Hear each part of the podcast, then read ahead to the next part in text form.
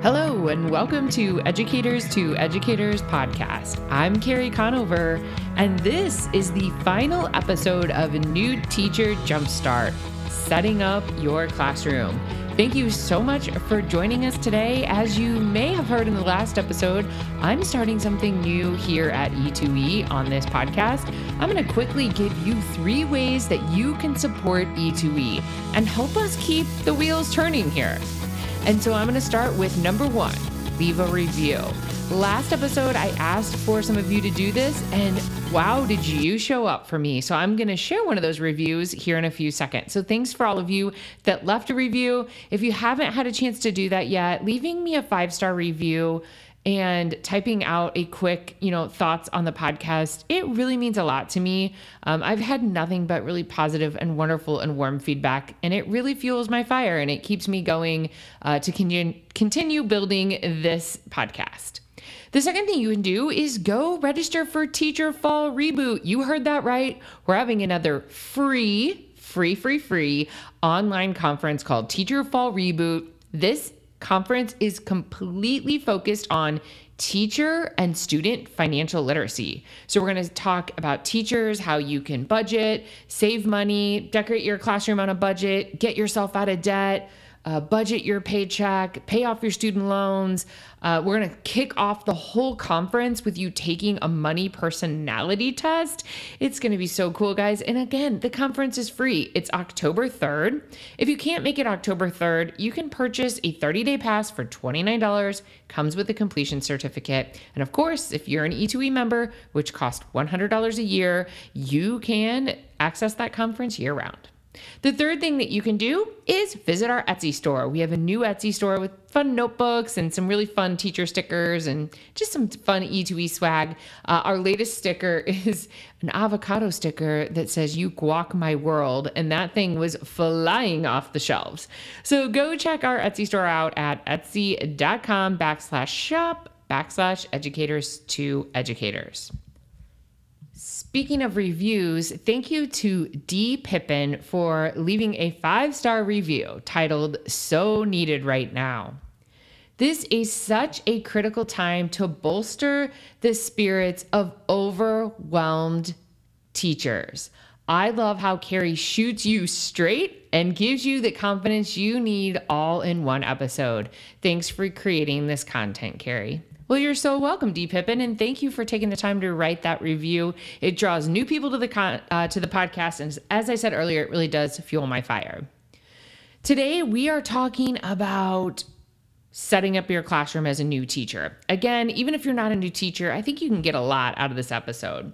This one's going to be short and sweet because I have some pretty honest opinions I'd like to share, and it's not going to take a lot of time. I'm writing solo on this episode, so let's get started.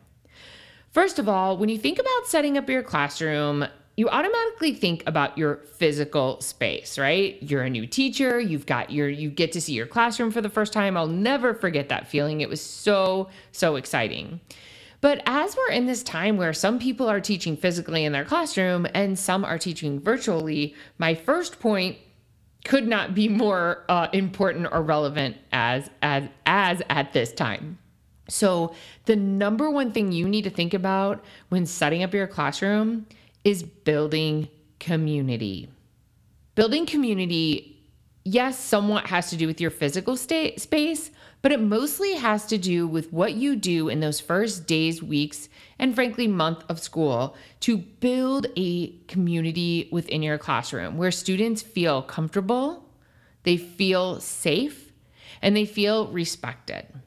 So while it is super tempting to spend so much of your time organizing, and making your classroom look Pinterest perfect, please know that what you will see pay off most is the time you spend creating engaging lessons at the beginning of the year that build classroom community.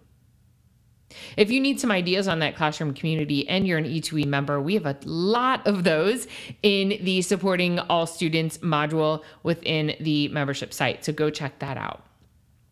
The next thing I want to talk about is clutter, clutter, clutter. This is something that I feel really passionate about. I feel this way because my first classroom I adopted was from a teacher who had been teaching for decades, decided to retire last minute, and left everything in the classroom. Every single drawer was jam packed with stuff. And I spent an entire summer going through all that stuff and frankly recycling and throwing away most of it. I really feel that as teachers, it is our duty to have a classroom that is safe and clutter free. Having a classroom with tons and tons of stuff can be extremely distracting for students.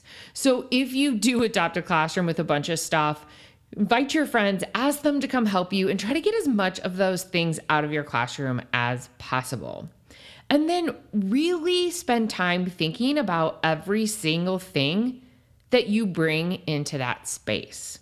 I know it's something I'm working on when I think about even my own home, when I'm spending money, when I'm buying something, thinking, how long is this going to stay in my house? And is this something that's going to be short lived and then I'm going to be sending it to good Goodwill in a year?